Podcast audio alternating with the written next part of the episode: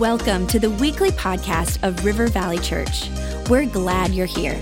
Our heart is to lead people to Jesus and launch them into their God given purpose. So we pray you would encounter God in a fresh, new way today. To learn more about our church, visit rivervalley.org. Now, let's tune in to this week's message.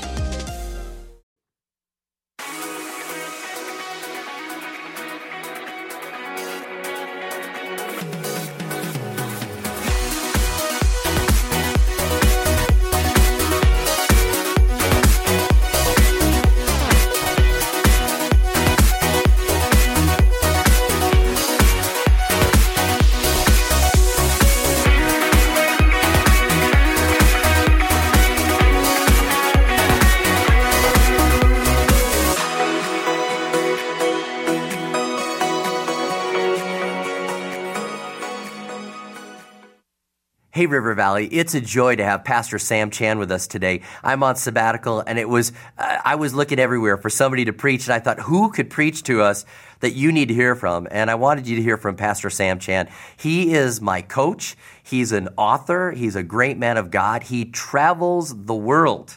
And we got him to come to Minnesota in February. I want you to open up your hearts to receive what God has for us through Pastor Sam Chand.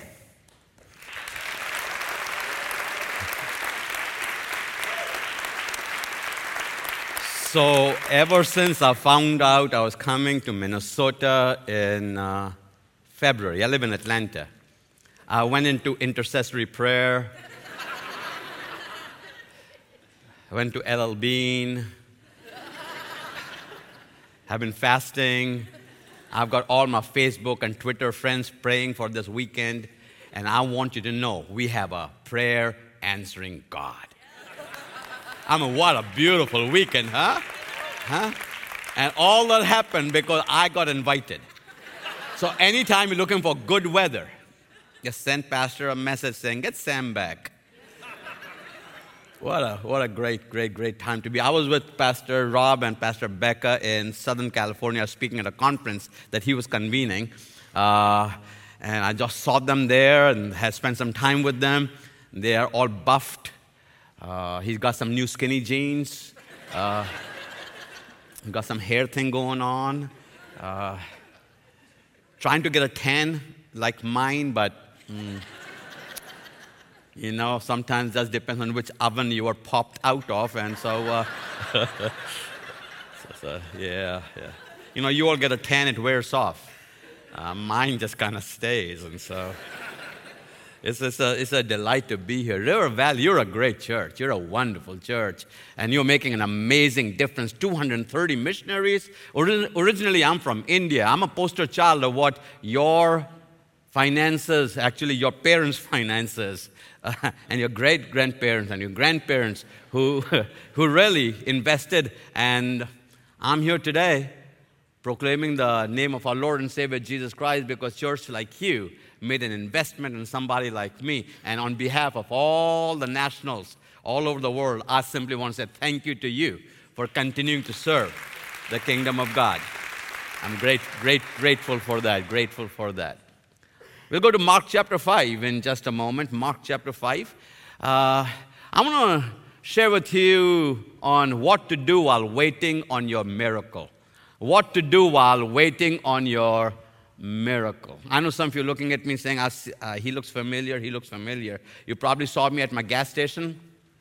Uh, my Dunkin' Donuts, my Subway, you know, something like that. And so uh, I need to get through this message pretty quickly because I'm losing money right now.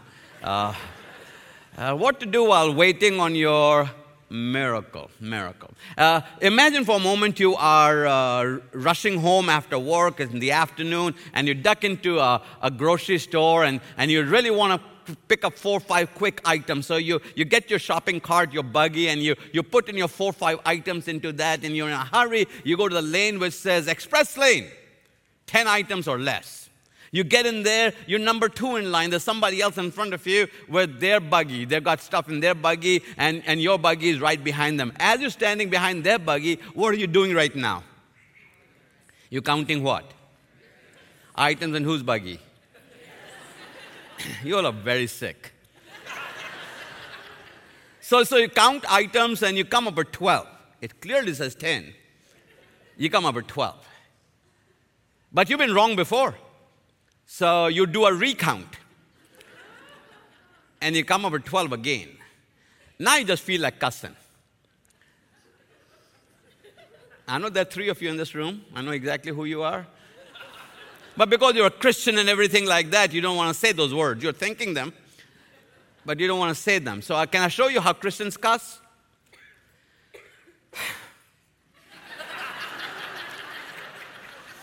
Everything you wanted to say gets said. Because how many of you know that waiting is difficult? Uh, okay, stay in the grocery store with me. Stay in the grocery store. Do, do you do this? You got your, you got your shopping cart, and, and you, you, you got your buggy, and you got now you got a bunch of stuff in there, and, and, and you're deciding four or five lanes are open. You're deciding which checkout lane to go through. A lot of calculus, algebra, trigonometry, geometry goes into this. So first we look at the checkout clerk.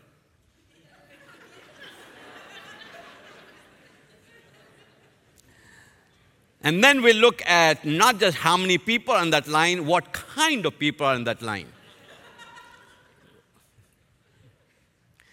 And then eventually you gotta pick a lane, right? So you pick a lane. And, and, as you get into the lane, there's another person over there who got into that lane at the same time. Do you all do the same thing? I need to see hands on that one. I need to see hands on that one. And if they make it out before you, it's a bad day. But if you make it out before them, there's a God. Because waiting is difficult. In the story we pick up in Mark chapter 5, uh, Jesus is coming off the boat at the sea, and there's a man by the name of Jairus. Jairus is employed by the temple as the chief operating officer. The, the Bible says he's the chief administrator of the temple. And he has a daughter. She's 12 years of age. And she is very, very sick. So he meets Jesus as Jesus coming off the boat and says to him, Hey, listen, my daughter is at home. She's almost dead. Can you come to my house and heal her? Jesus says, No problem. I'm on my way. And so they start walking. As they're going, there's a mob that starts forming because word is out Jesus is in town and Jesus is slowed down. Jesus is slowed down. Jairus in a hurry, Jesus gets slowed down. What Jairus feeling now? Like, come on, come on, you know, my baby is dying. As they're going through town, there's a big mob, and this woman who's been hemorrhaging for 12 years comes and touches his garment and is healed. And Jesus starts talking to her. What Jairus feeling now? Okay, lady, you got healed. Go on. Praise the Lord. Go home. Go home. Go home. Put it on Facebook. Go home. Sing about it. Go home. I need to take Jesus over here to my house. And, and the Bible tells us in verse 33 of Mark chapter 5 the kind of lady she was. The Bible says she told him everything. You know people like that? You ask them, How you doing? Three hours later, they're still telling you everything. While Jesus is talking to this lady, Jairus is right there, right? Breathing on Jesus' neck, pulling on his toga, skinny jeans. I don't know what Jesus was wearing. And, and, and, and, and, and he has messengers that come from his house. And they say to Jairus, the daddy, don't bother. Your baby just died. What Jairus feeling now? I was first in line, lady. You bumped my line. Glad you got healed. Thanks to your healing, my baby just died.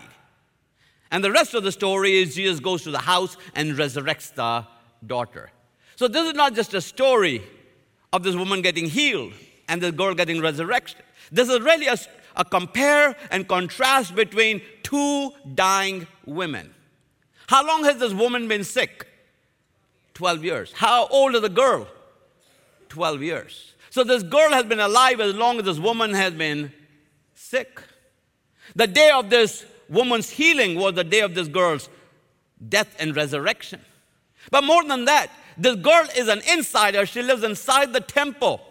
But this woman, because she has been hemorrhaging according to the law of Moses, was not allowed inside the temple. She was unclean. Now, it's one thing not to go to church, it's another thing for you not to be allowed to go to church. So, in those days, you didn't have a personal God, you had high priest who was your intercessor between you and God because Calvary had not taken place. So that means for 12 years, she's not been inside the temple. For 12 years, she hasn't had a sacrifice. For 12 years, she's been an outsider. For 12 years, she's had no spiritual covering. But not only that, because of the law of Moses, she was unclean. So anybody who touched her or she touched somebody became unclean themselves. So for 12 years, nobody had reached out and touched her on purpose. She was somebody, somebody. She was somebody's sister, somebody's mother, somebody's wife, somebody's niece, somebody's cousin, somebody's sister in law. I don't know, but she was somebody, somebody. So when she came to Jesus, she came to him broken emotionally. She came to him broken spiritually. She came to him broken relationally. She came to him broken financially. She came broken physically. She came broken to the Lord. And Jesus heals her. And after that, he goes to Jairus' house and raises the girl. They are both waiting on a miracle.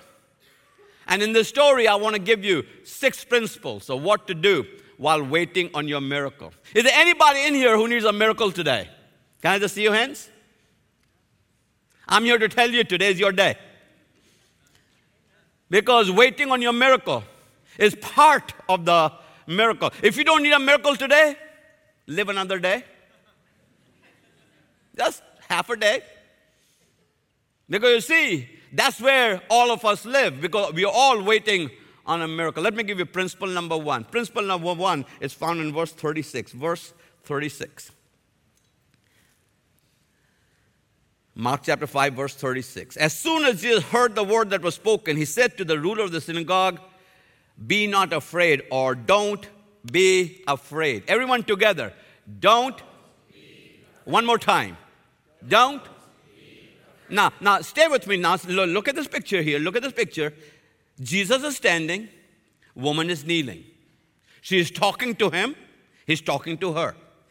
Right over here is Jairus, the daddy, breathing down on Jesus. Jesus is talking to her while messengers come and whisper to Jairus, the daddy, Your daughter is what? Dead. Now, Jesus, notice what Jesus did not do. Jesus didn't look at Jairus and said, Hey man, be cool. I got this. I'm JC. I mean, this is what I do for a living. I raise people from the dead. I walk on water. I speak to the winds and waves. Do you not remember Jairus? The Lazarus was dead for four days and I raised him. Your baby's in bed dead maybe a couple hours. I got this. Be cool. Chill. Just chill. I'm talking to this woman. After I get done with her, I'll go raise your daughter. He doesn't say any of that. He looks on Jairus' face and sees fear. Isn't that what happens in our life? As soon as the doctor says, mm, I feel something, got to send you for a biopsy. Fear. You get an email from HR like to see you at 2 o'clock this afternoon. Fear. The first thing Jesus does is looks on his face, sees fear, and instead of pacifying him, instead of affirming him, he says to him, number one is what? Don't be afraid. Because you either live your life by faith or you live your life by fear. Faith or fear. You got to make up your mind. Either you're to live your life by faith or by fear. And I'm here to suggest to you that Jesus is still looking at our situation today and saying, Don't be afraid. Principle number two is right behind that. In verse 36, it says, Only believe. Principle number two is what? Only believe. Now, there's a difference between believing and only believing. The focus is not on the word believe, the focus is on the word only. So when Jesus met Jairus, the daddy met Jesus, the daughter was not dead, she was just sick. So when she was sick, daddy Jairus had options. He could take her to the doctor. He could take her to homeopath. He could take her for acupuncture. He could take her for chiropractor. He could take her to an herbologist. They could move to Colorado.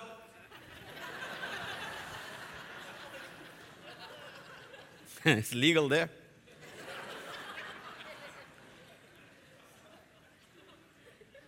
The bottom line is Daddy Jairus had options.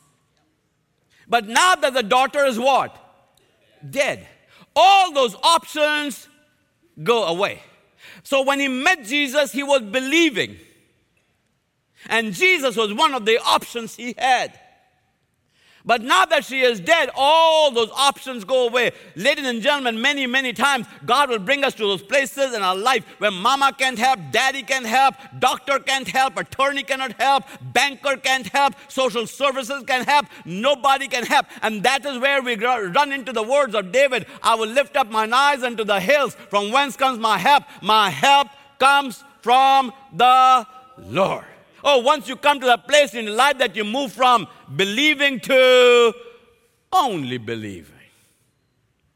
And now the focus is not as if Jesus thing does not work out, then I will go and do this. But it is really knowing that if he does not come through, we really don't have any hope. Principle number three, found in verse 37 verse 37. And he suffered no man to follow him, save Peter and James and John, the brother of James. Principle number three is surround yourself with positive people. Surround yourself with who? Positive people. Whenever you're going through a tough time in your life, you need some people around you who will lift up your arms. You need somebody around you who will encourage you. You need somebody around you who actually believes that God's word is still true. You need somebody around you who believes that God can still supply all your needs according to his riches in glory by Christ Jesus. You need somebody around you who can say the words of David, I was young but now I'm old, but I've never seen the righteous forsaken or a seed begging for bread. You need somebody around you who knows that God still answers prayer. You need somebody around you who believes that God can still heal the sick. You need somebody around you that believes that God can still provide you jobs and business. You need somebody around you who is positive. And that's why coming to church is so important when we pray together, when we worship together, when we sing together, when we love together, knowing that there are people around us who can lift up our arms and are positive in my life. But before I go on to number four, which by the way is my favorite, I want to make sure you got the first three. Number one is what? Don't be afraid. Number two? Number three? With positive people. I'm giving you a warning right now. There will be a test at the end. If you ever want to leave this room alive, you gotta get all six of them. Number four, number four, my favorite, my favorite. So Jesus goes to the house, a bunch of mourners out there, they're, they're making a big fuss over this girl who's been dead. Verse 40 and they laughed him to scorn. But when he had put them all out, principle number four is kick out the negative people from your life. Kick out the what? Negative people from your life. Many of us are trying to get ahead, but all the losers. Now, let me put it this way if you want to be a winner, You got to stop hanging around who? Losers. Let me, let me break it down even further. If you want to be an eagle, stop hanging around turkeys. Because doesn't matter how good the turkey is, going to end up butterball somewhere. There's negative people who have no ambition in life, don't want you to go anywhere. We call them haters. Yeah, go on your Facebook page. People who are never happy about anything. People always complaining, whining, carrying on, wing, wing, wing, wing. Don't you feel like just walking up some people and just slapping them? In Jesus' name.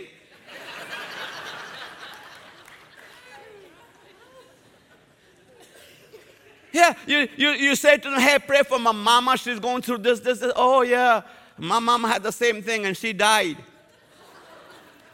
You say, Oh, I see the light at the end of the tunnel. Oh, no, that's the headlights of a train coming our way. Never happy about anything. You got to do what you got to kick out the negative people from your life. There are some phone calls, there are some phone calls you have no business returning. The only time they call you is what? When they need something. We call them relatives. you know, relatives and fish. After three days,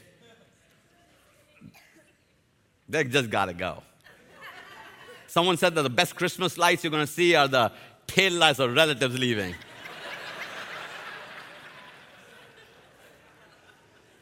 yeah, there's some phone calls you have no business returning. So when somebody calls you, uh, there's, a, there's, a, there's a name that shows up. We call it what? Caller ID. You know, it would be good to have the gift of discernment. If you don't have that, at least have the gift of suspicion. Caller ID shows up, but some of you can't even read. So God worked with the, God went high tech. Start working with the phone company because He's trying to help us on principle number four kick out the negative people. So when you get a phone call now, there, there are two colors show up. There's a green button and a may I highly endorse and recommend the red button. Ignore, ignore, ignore, ignore, ignore, ignore, ignore, ignore. Because these people have never been the affirming voice in your life. Wet blankets, you know who they are. they might be sitting next to you. That's why you're not saying anything. Kick out the negative people from your life. Even Jesus knew for him to resurrect the girl, he needed to get rid of the negative people. Principle number five. Principle number five, verse 41. And he took the damsel by the hand and said unto her, Talitha Cumi, which is being interpreted, damsel, I say unto thee, arise. Principle number five is speak life to your situation. Speak what? Life. Speak. Life. Speak. Everyone together. Speak life. life. Anybody can speak death. Anybody can say, oh, that's not going to work out. Anybody can say, don't you know we're in a recession? Anybody can say, oh, that we, I tried that, that didn't work. Man, you know, all those. But, but you got to make sure that you speak life. Speak life over your job. Speak life over your business. Speak life over your finances. Speak life over your children. Speak life over your grandchildren. Speak life over your parents. Speak life over your grandparents. Speak life. I don't know why we spend so much time moaning and groaning. Jesus didn't go into the room and try to diagnose, you know, if you all had not done this, you would not have died. The bottom line is she's dead. The diagnosis was quite simple.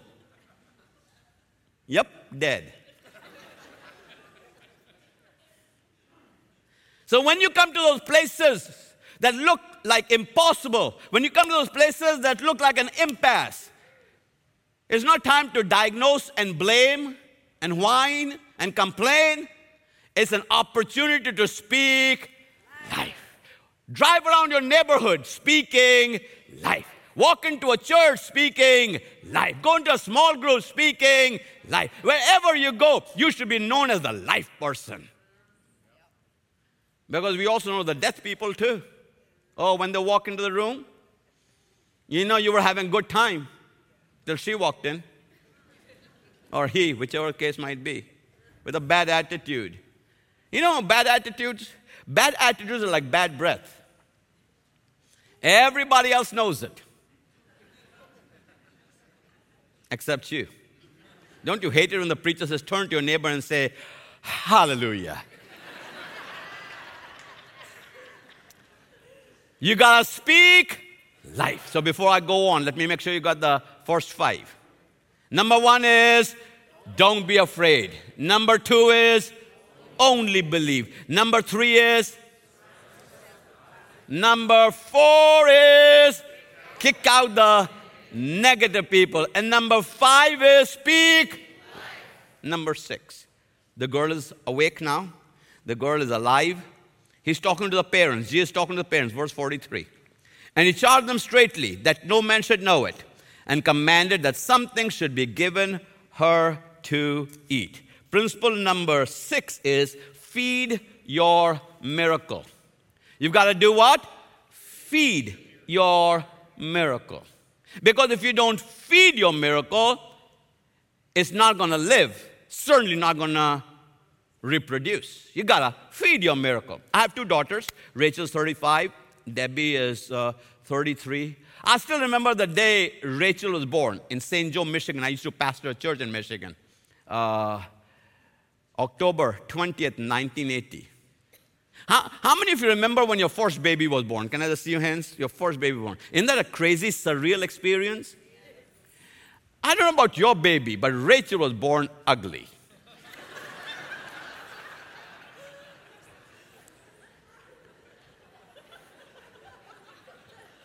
so they started handing me this thing.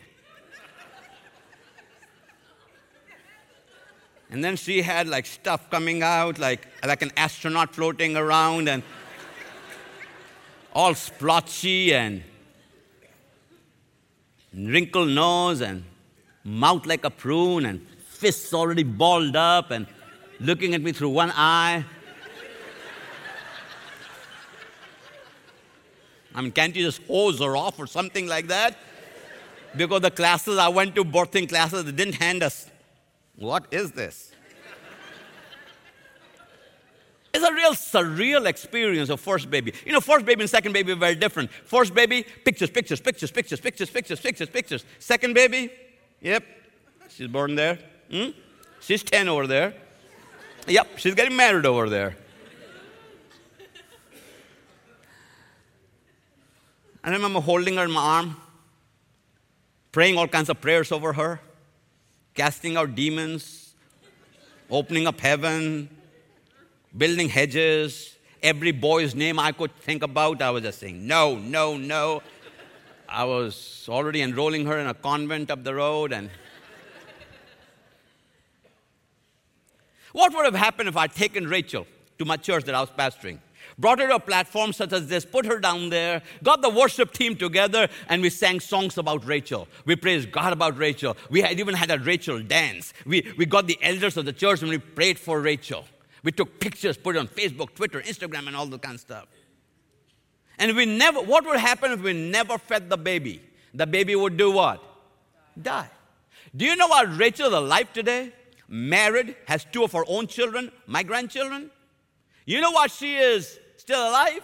It's because I have fed her hundreds of thousands of dollars of groceries.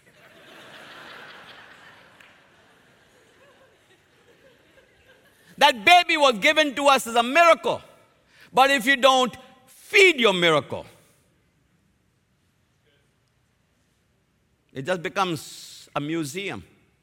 Oh, yeah, God did that. Yes, over there he did that. Yes, he did that. He did that. But nothing moves in a museum. In fact, may I suggest if you're in a museum and something moves, if the lion, I would be leaving. Many of us have been blessed with blessings.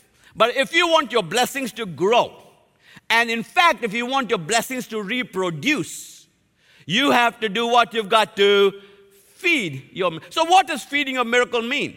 If, if God blessed you with extra cash that you were not expecting, you know somebody else who could use a little extra cash? Take a portion of that and bless them with that. Now you are doing what you are feeding your miracle. If you were looking for a job and God blessed you with a job, don't just think about it, talk about it, Facebook about it. Find somebody else who's looking for a job. Help somebody else find a job. Now you are doing what? Feeding your miracle. If God brought you out of the hospital, you were hospitalized and God brought you out of there. Don't just talk about it.